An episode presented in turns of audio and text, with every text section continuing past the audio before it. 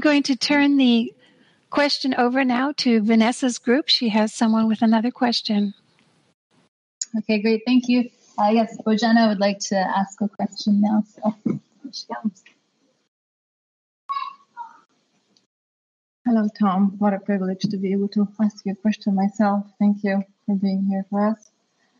Thank you. So I have a question regarding our purpose. I read this quote. It's an old, few thousand years old Jewish quote. It says that our lives were written before we came here.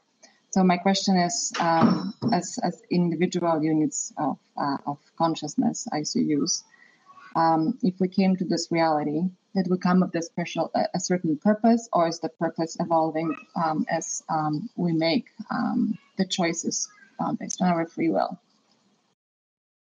There was a purpose for us coming here, and I think that purpose has stayed pretty much the same all along. I don't think it's changed a whole lot. The purpose was to give us an opportunity to make better choices. Because when we were just a bunch of individuated units of consciousness exchanging information, there just wasn't a lot of life-changing choices going on there, because it was just a lot of, you know, it's like a big chat room, a lot of people talking to each other, and it's hard to learn in that situation. There's very little feedback in that situation. There's very little certainty in that situation. There's very little... consequences. You can kind of say anything you want, and it doesn't really matter because it's just a big chat room. You see, we're here, the rule set's tight, so it does matter. What you do changes what's going to happen next. Everything you do in this reality changes what you have to deal with next. So there's lots of things that matter. There's consequences to all your actions. And that was a much better learning place to be than where it was. So this virtual reality was created as an entropy reduction training course, if you will, training lab. And initially, after this reality was created, and by created I mean it was allowed to evolve. It wasn't just created like poof. It was created by initial conditions and rule set in a computer that evolves then what this reality became. So as that process started in the beginning, the larger consciousness system was playing all the parts itself. You know, the parts weren't all that interesting. For a long time, they were just masses of things coalescing, forming suns and planets and so on. So it just was running in a computer. As life forms evolved that had consciousness, the system would play all those itself, until those life forms evolved to the point that they had interesting enough decision spaces, interesting enough choices, that they would be good avatars for individuated units of consciousness to make choices for. They would be good, you know, good avatars to learn with. And as that happened, the larger conscious system found IUOCs that were otherwise in chat rooms and said, hey, why don't you come on over and play this game? You can log on to an avatar here, and the choices are a whole lot more interesting, and you'll learn a whole lot more quickly if you do that. So the conscious system was playing all the pieces, but then gradually IUOCs came over to pick up spots. In other words, to take up seats in this new virtual reality entropy reduction trainer. And then a long enough time goes by, and almost all the seats are taken up by IUOCs. Now the characters that the system plays itself are just very minor, kind of cameo experiences, and you know, it's not like most of the characters here are, what do they call them? NPCs, non-player characters. That's a character played by the computer. Most of them are all independent IUOCs that are playing the characters, but it didn't start that way. So that's kind of how the whole thing sort of got going. It was all done in the computer at first, and then slowly it was able to fill all those seats with IUOCs. Okay, thank you.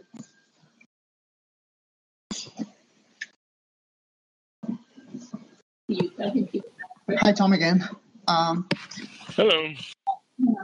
I have another couple of questions related to the actual foundation of the theory.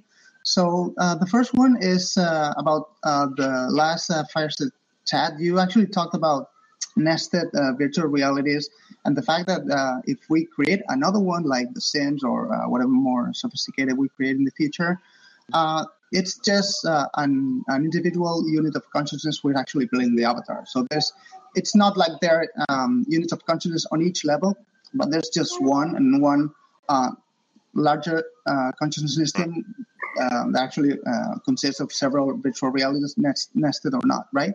So my question would be, if we go back to the kind of the original level, to the LCS level, what actually created the LCS? Because we're kind of coming across the same problem when scientists couldn't explain the Big Bang because there was nothing before that. Because according to your theories, when this virtual reality actually started playing, right? So if we go back to the original level, to the LCS as a whole, what created that? And aren't we coming across kind of the same limit to the theory?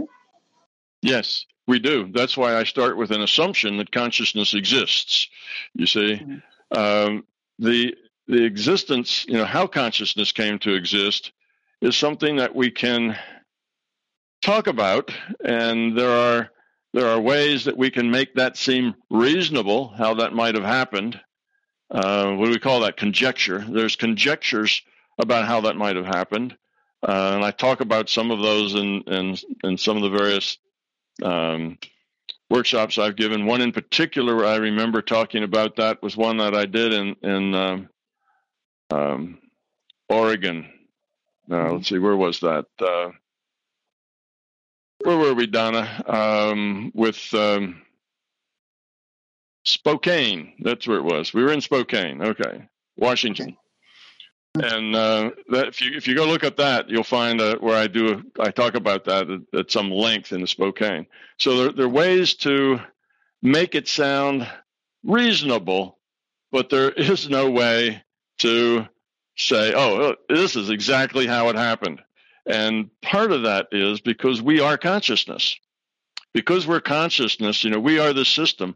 There's no way for us to get outside of consciousness to have watched our own system being born, if you will, being started. That's impossible. You know, babies don't watch themselves being birthed from outside, you know, or another thing, you know, cameras can't take pictures of themselves, you know, that sort of thing. You know, if you're the source, then it's hard to get outside of the source. So it's one of those logical problems. It's just not that we're not smart enough. You know, there's some flaw in our understanding. It's that it's an impossible problem. Beginnings aren't something that you were there because you didn't begin yet, so you weren't there to watch the beginning. It's the same problem, like you say, they have with the Big Bang. Well, if this universe is all the reality there is, then it couldn't start any place. There's no start that way, you see. So you just make a definition, you make an assumption, it started, and now let's go from there. And you do that, biologists do that with the first cell. They're given a living cell, they can tell you how evolution creates everything that's on this planet. But where did that first cell come from, you see? Well, there wasn't anybody there. There was no conscious entity around to watch that process happen. So the most you can do is conjecture. Well, here's how it might have happened. And we have, you know, scientists, evolutionists have that conjecture that you had certain organic molecules and a little bit of, you know, maybe electric energy and this, and they just over time, the right chance thing happened to come together and there you got a living cell. But that's just hand waving conjecture. You see, it's not really a fact that we know how that happened. And this is the same way. So I start with consciousness is an assumption. Consciousness exists, and that evolution exists. That is, systems will change. Changeable systems will change, you know, to optimize whatever system they're in. You know, they will try to lower entropy. That's a natural thing, because the things that work better persist and the things that don't work better go away. So it's just the way it is. So those two things I bring in as assumptions that they just are. Now, the way the conjecture goes is that you have self-organizing systems. And self-organizing systems are things that we have seen actually happen. We do computer simulations of them, and we've seen real systems that do this. If you have the potential for organization, but you just don't have any organization, then sometimes just out of the randomness, where there was potential, there's randomness, and some things just happen to end up at the right place at the right time, and they form a little system that has structure. And sometimes that structure will be able to repeat itself. So you can have simple things with a simple bit of structure, a very simple rule, say, a very simple way of being, and that thing then can continue on. We call those things cellular automata. A cellular automata is like a cell with a very small, very almost insignificant rule set, just maybe one rule, one simple rule, and cellular automata can continue to evolve. Some cellular automata systems, are unlimited. They evolve and evolve and evolve. It doesn't look like there is any end to where they get to the point and there are no more choices, because they're complex enough. They make their own complexity, and with that complexity they make, there's just unlimited choices. So they can always grow. Fractals are the same way. A fractal goes, and it's not like a fractal gets to a certain point and it just can't go any further. Fractals can just keep going as far as, just keep going. There's no limit to it. So we can start with like a cellular automata that came into existence by a spontaneous coming together of potential. But then you'd ask, well, where'd the potential come from? You say, and now you're right back to that same problem of, I don't know, go ask your mother. There's no way to tell. It's beyond our ability to know that sort of thing. It's nothing that we can know. So you are stuck with an assumption to begin with that consciousness exists. But that's not a really wild assumption, since we all sitting around here having a conversation and we all, have this sense of being conscious, since we can look at it and say, well, it's here. And we do that with the first cell. Well, we've got all these cells. So certainly that first cell, existed somehow. Somehow we start, we had something to start with that we then could evolve. And that's the same thing. But you're right. You get back to a point where you start with an assumption. It's not that, oh, someday we'll know. We just aren't smart yet. You can't know things that start from outside of your own system. It's always going to be a guess, and you won't ever really be able to know for sure. But conjecture isn't bad. Matter of fact, that conjecture with the cellular automata and spontaneous organization is to be found. If you look up cellular automata, and I think it's Stanford University philosophy department, you'll find a whole section there just talking about that possibility, and that mathematically they can show that is a valid possibility. That can happen. And I've watched some videos where people have taken a very small, you can say, robotic thing. It's just like an arm that can pick something up and move it, and that's all it does. And they don't give it any instructions. They give it a reward, which is tells it which way, entropy, lower entropy. What you'd like to, what is good is that if all the stuff that's scattered around ends up over here in a pile. So if they do something like that, then they get a little thing that says, oh, that's good. And then you don't give it any instructions. You don't program it. You don't tell it anything. You don't even tell it how to close its little gripper on stuff. You just let it be. And by accident, it'll sometimes pick something up and drop it where it's supposed to be, and it gets that, oh, attaboy. It'll get a little, scratch behind the ears, and a pet on the head, and tell it that was good, and then it just lets it go. And then it may get another one. And pretty soon, just with no programming whatsoever to tell that what to do, it'll create its own program. It'll spontaneously create its own rule set for optimizing those pats on the head, for optimizing, you know, what's good. So that means, what do you start with? You start with potential. You had to have the arm to begin with. You had to have stuff for it to move. And you start with some sense of what works and what doesn't. You see, when you do pats on the head, when you give rewards, what you're doing is setting up an evolutionary system where the criteria for evolving is getting the reward. That's your criteria. Now, here on our planet, our criteria for evolving is procreation and survival. In consciousness, it's lowering entropy. So you get a system that has some criteria for getting ahead, you know, some reward, then it can just go off on its own, write its own software, basically, to, you know, produce purposeful action. Mm-hmm. So that's kind of a neat thing. That's this spontaneous organization. Things can generate all by themselves. That's a pretty powerful concept. So I think something like that is where we started. But exactly how that worked, yeah, go ask your mother, right? That's the only thing you can say, because it's nothing we're going to come up with. We're just too limited to come up with that answer. Okay.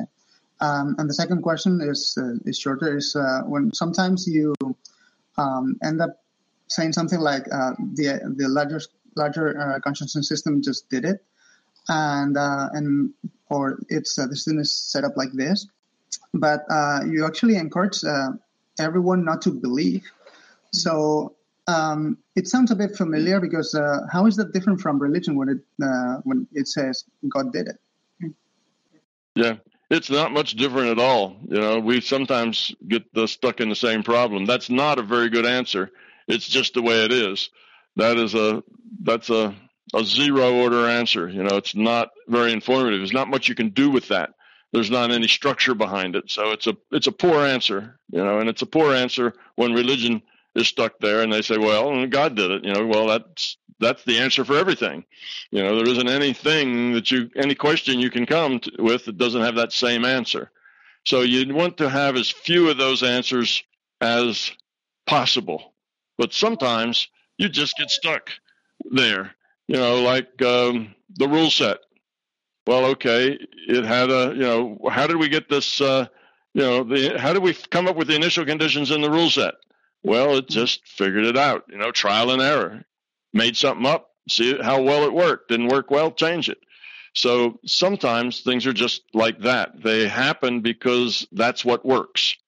And the system probably set up this virtual reality, and it maybe wasn't working as well as it could have. Well, then let's tweak it. Let's give them feedback that allows them to, you know, be co-creators in the process. See if that doesn't pick it up a little. Well, that gets added, and now that works. So why is it like that? Well, because it works. You know, it's part of the system that works. Things just evolve to work. So I put that in the same category. Still, it's a zero-order answer. It's not real good, but some things are like that. The reason they are is because that's what, in the evolution of the process, worked. And that's, you know, it's trial and error. So things happen. I'm sure this rule set we have probably evolved over, you know, millions of tries, because it was a very difficult thing to do to create a simulation that's stable enough to go on long enough for it to evolve, you know, human beings or, you know, rabbits and dogs, whatever, that people could play the consciousness. That's a long time. That's a lot of evolution before you get any payoff. And I suspect that they started with rule sets and initial conditions that didn't last that long. And I suspect they said, well, what if we just fudge this little thing? You know, here was the problem. It got here and then it self-destructed. Maybe we can make a little workaround that problem, so when it gets there, it doesn't self-destruct. That's the way simulations work. You know, if you make simulations, if you're in the business of doing computer stuff, you know, that's the way it works often. You do things and they fail, and you find little workarounds so that failure doesn't always happen. And then you go on. And I suspect that's what happened in ours too. And you just get stuck sometimes saying that, well, that's just the way it works. God does it. You know, it's, if you you know, if you don't say that very often, if you only have a couple of those that you just chalk up to evolution, then it's not too bad. If that's the only thing you have, then that's makes a very poor argument. So fortunately, we're not stuck with having to say that for everything. But there's some things that like those constants. We have it's called the anthropic principle in physics. We have constants in our virtual reality here that if you change them even in the 5th or 6th or 10th decimal place, our reality wouldn't hold together. Suns wouldn't be made inside a galaxies, and the whole thing would just fall apart. It wouldn't have ever worked. And we've got several of those sorts of things. And it's like, well, how did those constants get just like that out to, 12 decimal places? How did that happen? That's what worked. Evolution's like that. Evolution looks brilliant from the finish stand. You look at our evolution and say, well, oh, look at our bodies. Look at what we've done. Look at this body. We have so many trillions of cells and they all work together. And we got this whole, what an amazing thing that is. Well, it looks like almost magic to come up with something that complex and that amazing.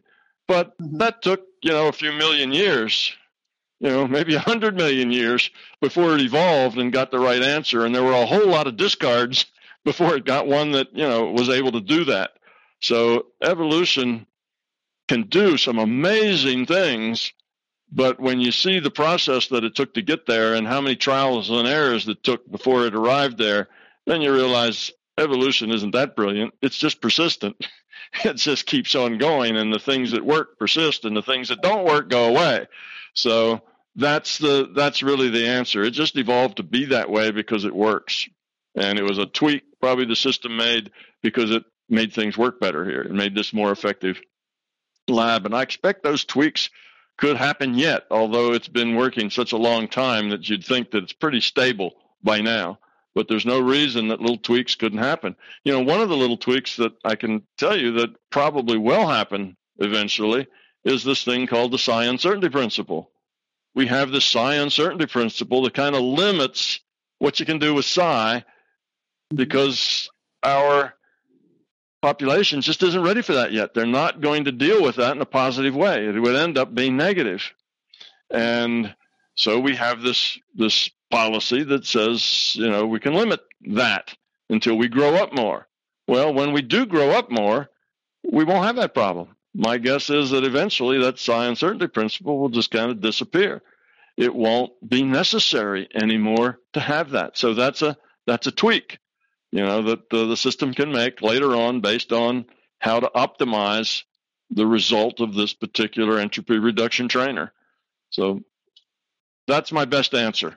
But you're absolutely right. You're right on both counts. It's a cheap answer, but we're stuck on both counts. We can't say how it began. It's just an assumption, and we can't always tell you why things are other than, well, they just evolved to be that way, because that's the way evolution is.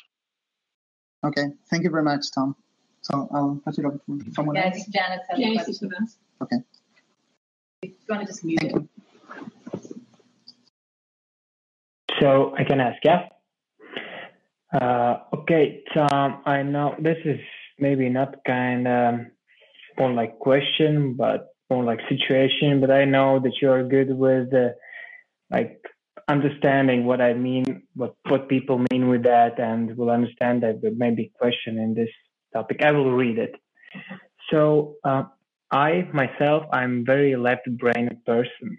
If I can say, it have been few years that I'm searching for answers and big picture. Started actually with 200 pages with Big Toe some 5-7 years ago, and then putting it away, and then continuing with Alan Watts, McKenna, Osho, Ram Dass, and then everybody like in the list. And again, lately finishing with you again after this time. Lately, I have understood, and it's been pretty painful to understood through many episodes, that I'm not ready for LCS giving me some nudges, information, feelings, intuitions, and so that I wish. Because simply I will make wrong decisions, ego fearful ones. Now I have feeling that LCS is trying to protect me from bad decisions. It's for my own good. But the problem is it's really heavy feeling, sometimes lonely, sometimes hopeless, because almost every time after I interact with people dealing with situations, I feel that again, I went into my own trap, dig the hole for myself again. That the thing that I'm not like moving forward, feeling is that I can't do anything right. And despite I really want to lower the entropy, and it's hard to let it go and to accept that for me, it takes slow, in my opinion. And even if I want and understand this big picture, I have this kind of situation. I don't know. Maybe you can comment on this. Oh. Okay. Yeah, that's a very common feeling. A lot of people feel stuck like that, particularly people who are very left brain, as you say. Left brain people tend to take in facts. They tend to operate on facts. They hear something, they read a book, they want to say, what are the facts in that book? You know, what's there? And if they pull the facts out, then they feel like they've done it. Okay, they've read the book and they got all the facts. Now what? And then nothing happens. You know, it doesn't turn into progress. It doesn't turn into changing you. And that's because left brain people live out of their heads. They live on facts. Well, facts are not what gets you there. You see, you could memorize my books and everything I've published on YouTube so that you could quote every piece of it and still not learn anything, because all that would be the words. That all would be the facts. You have to take these facts and look at them and say, how does that affect my life? What does this mean to me, and my growth? What can I do with this to make myself a better person? How can I use it at the being level rather than just take it in as a fact and store it? You got some sort of a database in there for facts so that you can retrieve them whenever you need one. Instead of doing that, process it. How can this fact relate to me, to my life, to my experience? How does this relate? And if you do that, if you start looking at things in terms of what they could mean to you, how you could use them, how you could integrate that into your being, then you'll start to have more progress. A tendency to just take in facts and feel, well, I've done it, now what? And you see, you're just doing it all up here. It's all a mental thing. And you know all the right answers and you know all the problems, and then that frustrates you to no end because you know what the problem is and you know where you need to go, but somehow it just seems impossible to get there. That will get better with time. Yes, it is slow. And most people who are left brain don't like slow. They like to, I want to figure it out, come to a solution, do it, and be done with it. And it doesn't work like that. That only works in intellectual stuff. When it comes to being level stuff, you can't think, it's not just thinking about it, you have to be it. And the be it changes who you are.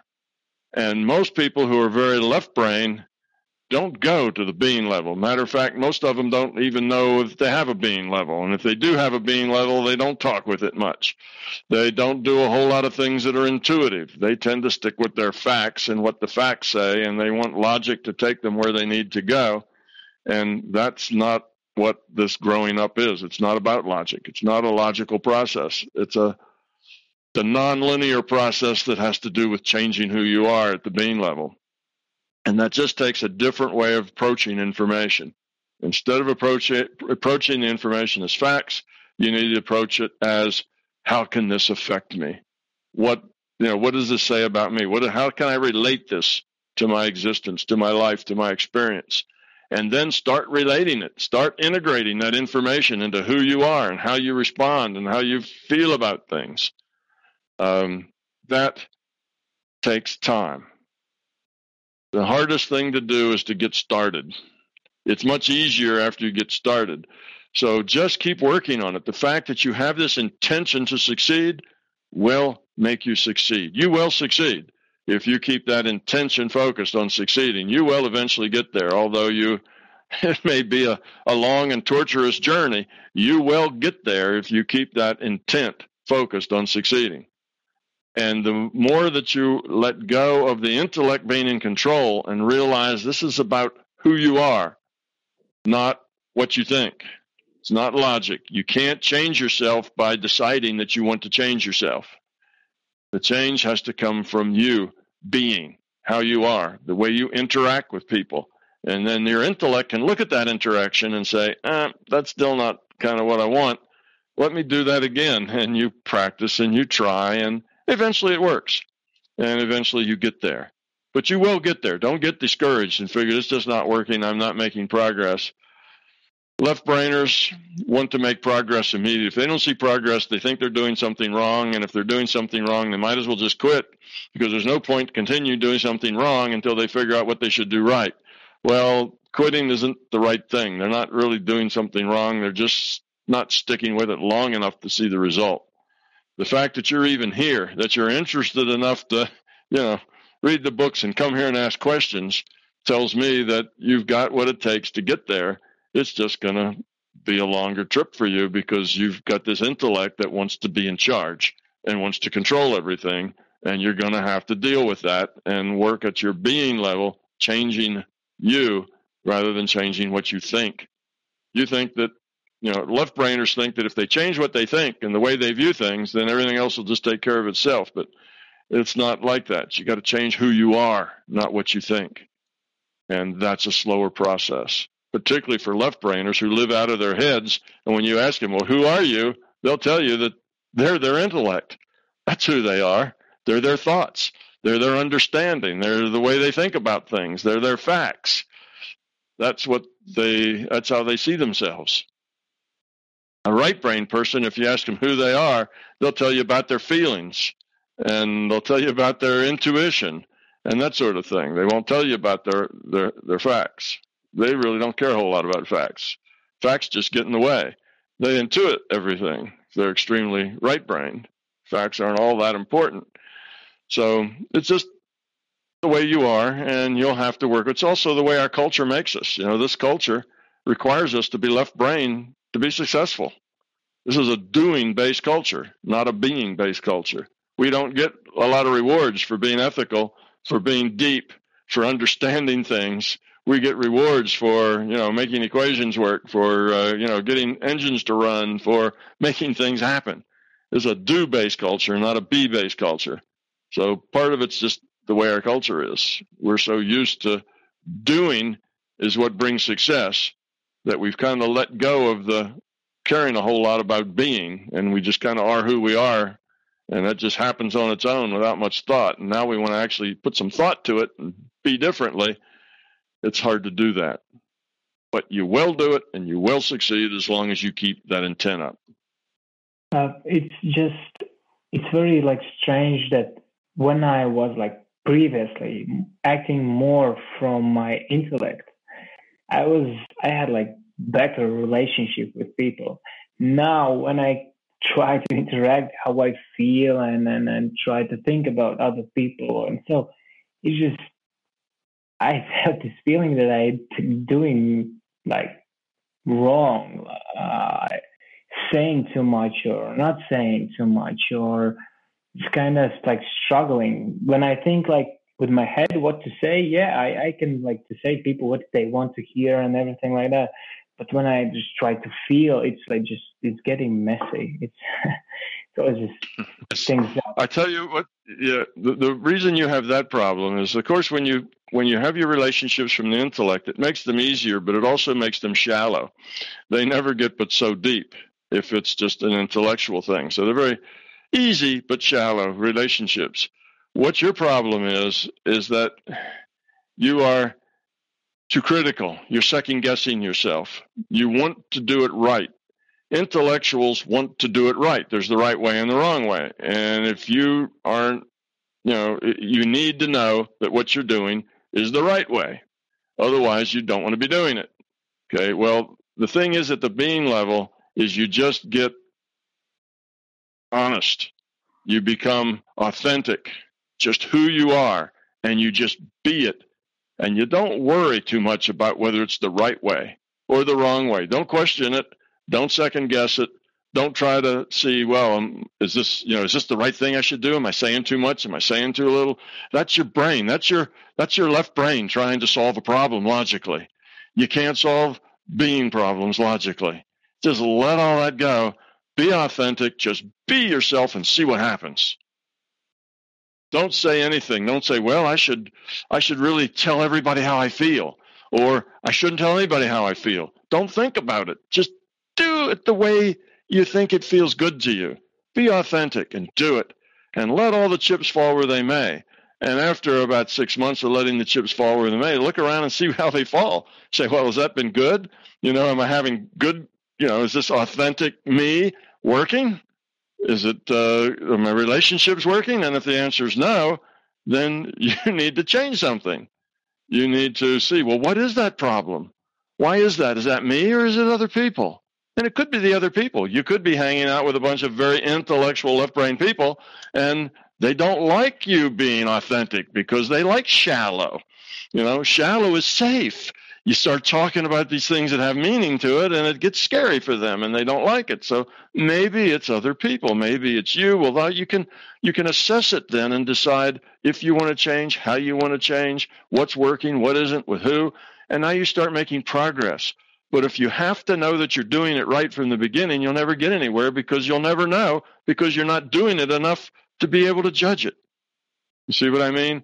If you constantly are second-guessing it and judging it with your intellect, you'll never get to a conclusion because you don't have any data. Just be yourself. Be authentic. Let the chips fall. Don't worry about what people think or don't think. Just try it out and see what happens. Now you'll have some data. Okay, you may ruin a whole bunch of relationships because you're just authentic. But then later you may want to look at those and say, well, those were actually good relationships to ruin. I think I'll do better other relationships, maybe with other people, you see. Maybe that'll turn out to be a good thing. You don't know. Or you might say, oh, I really need those relationships. That's my children and my wife. I don't want to ruin those. You know, I got to change to do them differently. But at least you'll know why you're changing. You'll know what it is you're doing. It'll be genuine. It won't be you trying to figure it out with your intellect and always be right. So it's this idea that let yourself fail. Give yourself permission to fail. Give yourself permission to just be however you are, however it works, and just experiment with that. And see how that goes. And then as that goes, you can make adjustments and rearrange things and back up on this, go a little more with that, and see how that works. It's an experiment. You don't start with the answers. You only get the answers after you've done the experiment and have some data to process.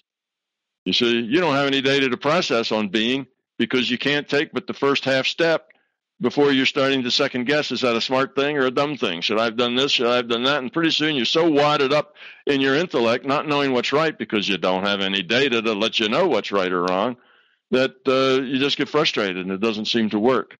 So you are your own worst enemy there. That left brain wants to be in control, and that control keeps you from actually making any progress. It's a common problem. It's just not your problem. There's probably, you know, millions of people out there that have exactly that same problem. And just work with it. Think of life as an experiment, not as something that you have to get right. Okay, some things you have to get right. You still have to pay the mortgage. You still have you have to take care of your children. You need to take care of your wife. You have certain responsibilities. All right. Do those responsibilities and do them well. But all of life isn't a matter of being right. It's a matter of being yourself, being authentic. And most people, if I said, well, who is the authentic you? What would the authentic you do? They have no idea. They've never been authentic. They don't have a clue what that authentic them would even be like, or would it be likable? Would anybody, like them if they were authentic or not? They don't know because they don't know what that is. They've always wanted to be right. They've wanted to be liked. They've wanted to, I think their friends think that they're smart or whatever. So they're playing, they're acting, all these games, they're acting these ways. Their relationships are all very shallow, but safe. And they don't know who they are. Well, it's, you know, time to find out. Just be and see what happens and make adjustments as you go. That's a better idea than trying to let your intellect guide you to just the right way and don't make any mistakes.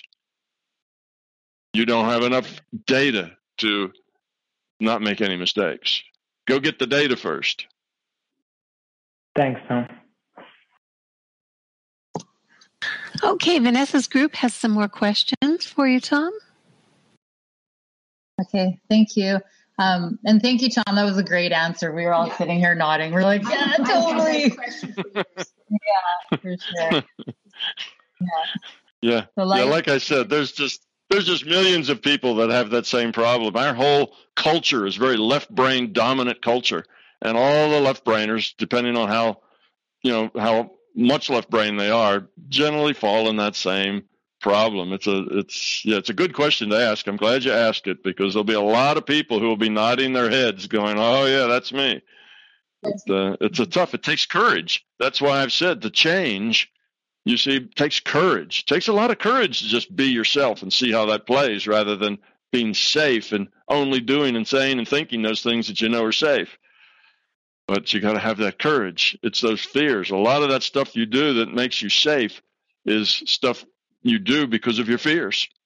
Everybody else is doing because of their fears. So everybody's doing this very shallow intellectual dance because of their fears, you see. And we get stuck that way in this left-brain dominant culture. So it's a good question that a lot of people are struggling with. So I thank you for that question. Mm-hmm, absolutely. About a month ago when I last spoke with you, Tom, you told me to stop thinking so much and basically just feel my way through life. Mm-hmm. And I want to say thank you, because for the last month I have really been focused on just relaxing and chilling out and just kind of enjoying life more. And so your words had a major impact on me. So thank you for that. Good. Yeah. I had a question around out-of-body experiences and remote viewing. That's what initially drew me to your work, was wanting to have an out-of-body experience. And for the past 2 years, I haven't had an out-of-body experience.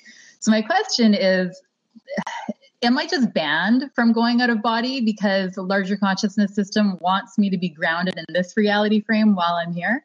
Or is that just me making up a story justifying why I can't do it?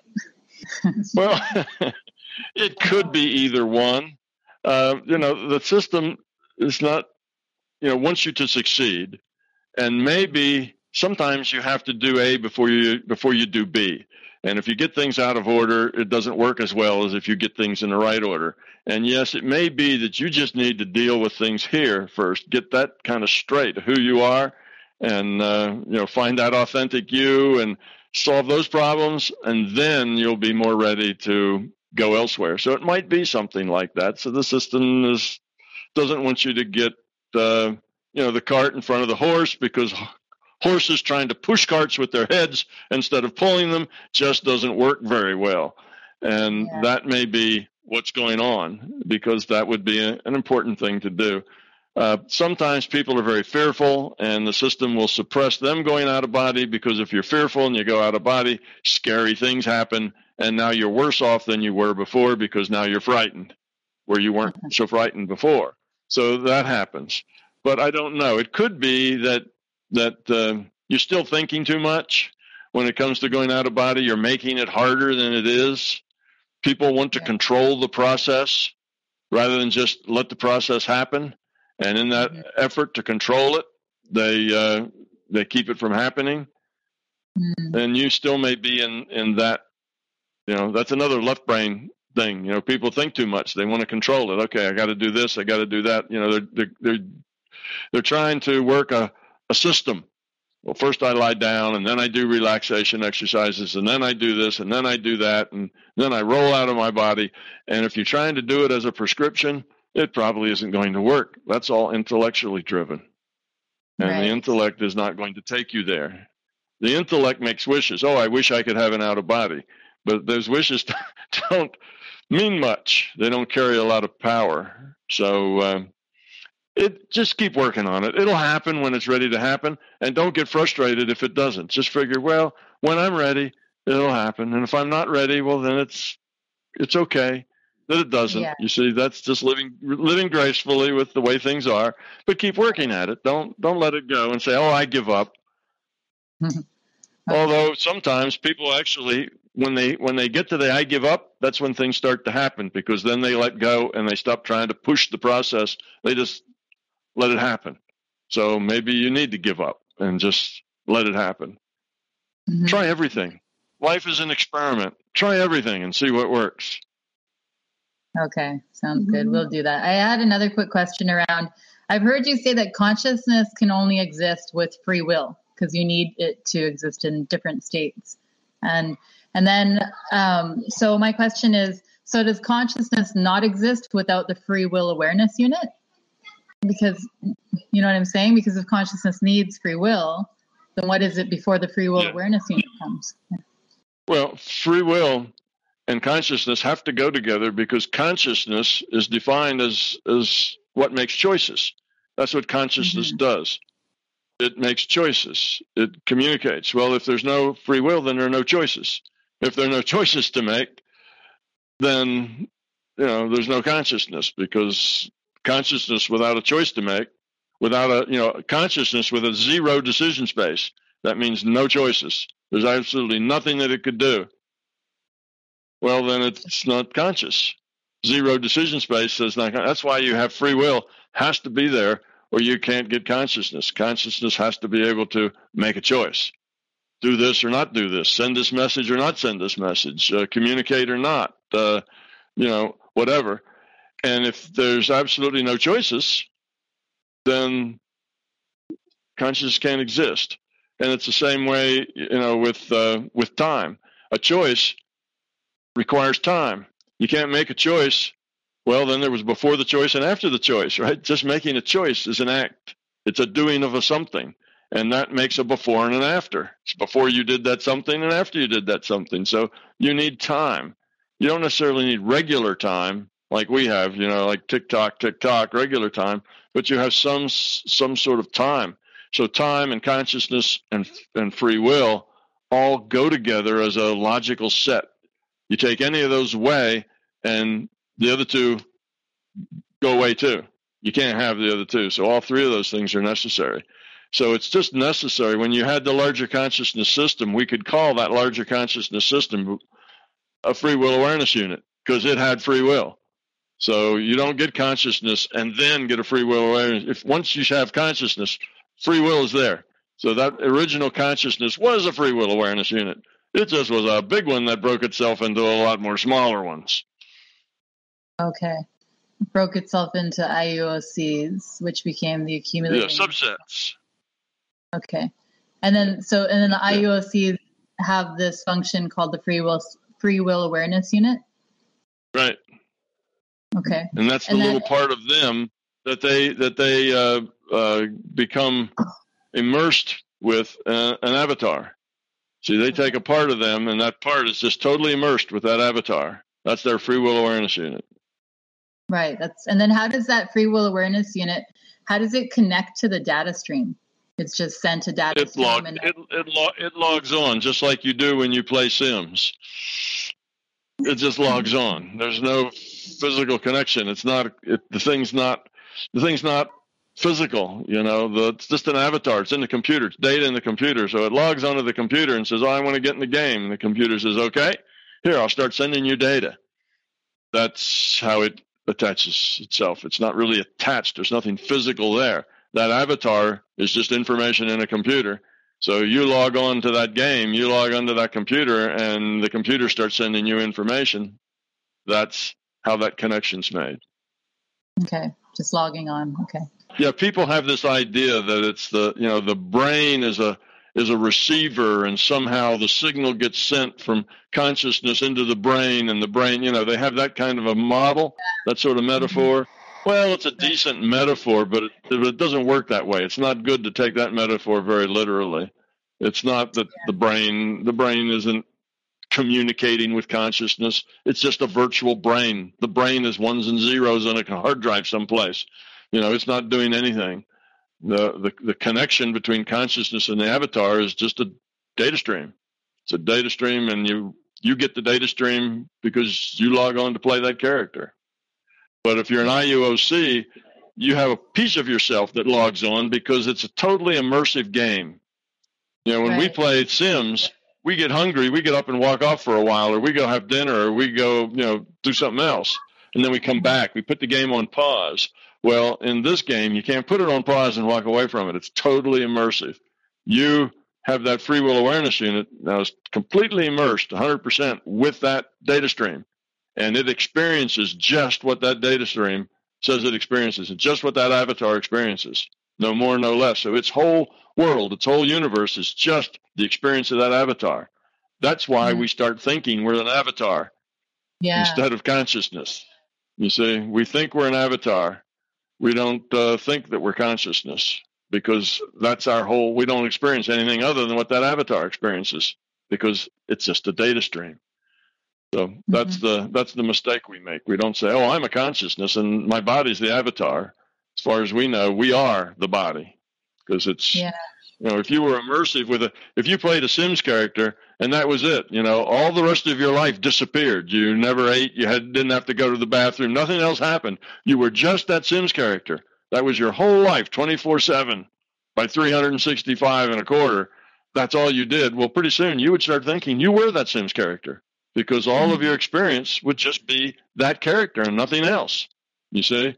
So you'd have a total identity with that character. There'd be nothing else in your experience base except that. So that's how that works. It's just a log on.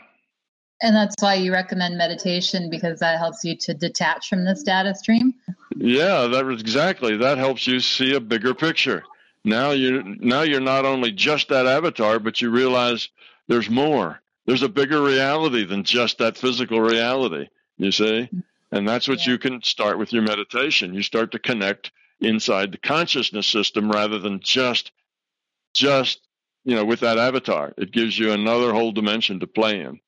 Yeah, it's like that you were playing The Sims and you were totally immersed in The Sims, and then you found out that there was World of Warcraft playing on another part of the server someplace, and now you could go over there and do something else. You got another character you could play, you know, so now you go over and get your elf and start having another adventure that's totally different than The Sims, you see? So that's what we do. Once we realize we're consciousness, we can do things other than just this one data stream.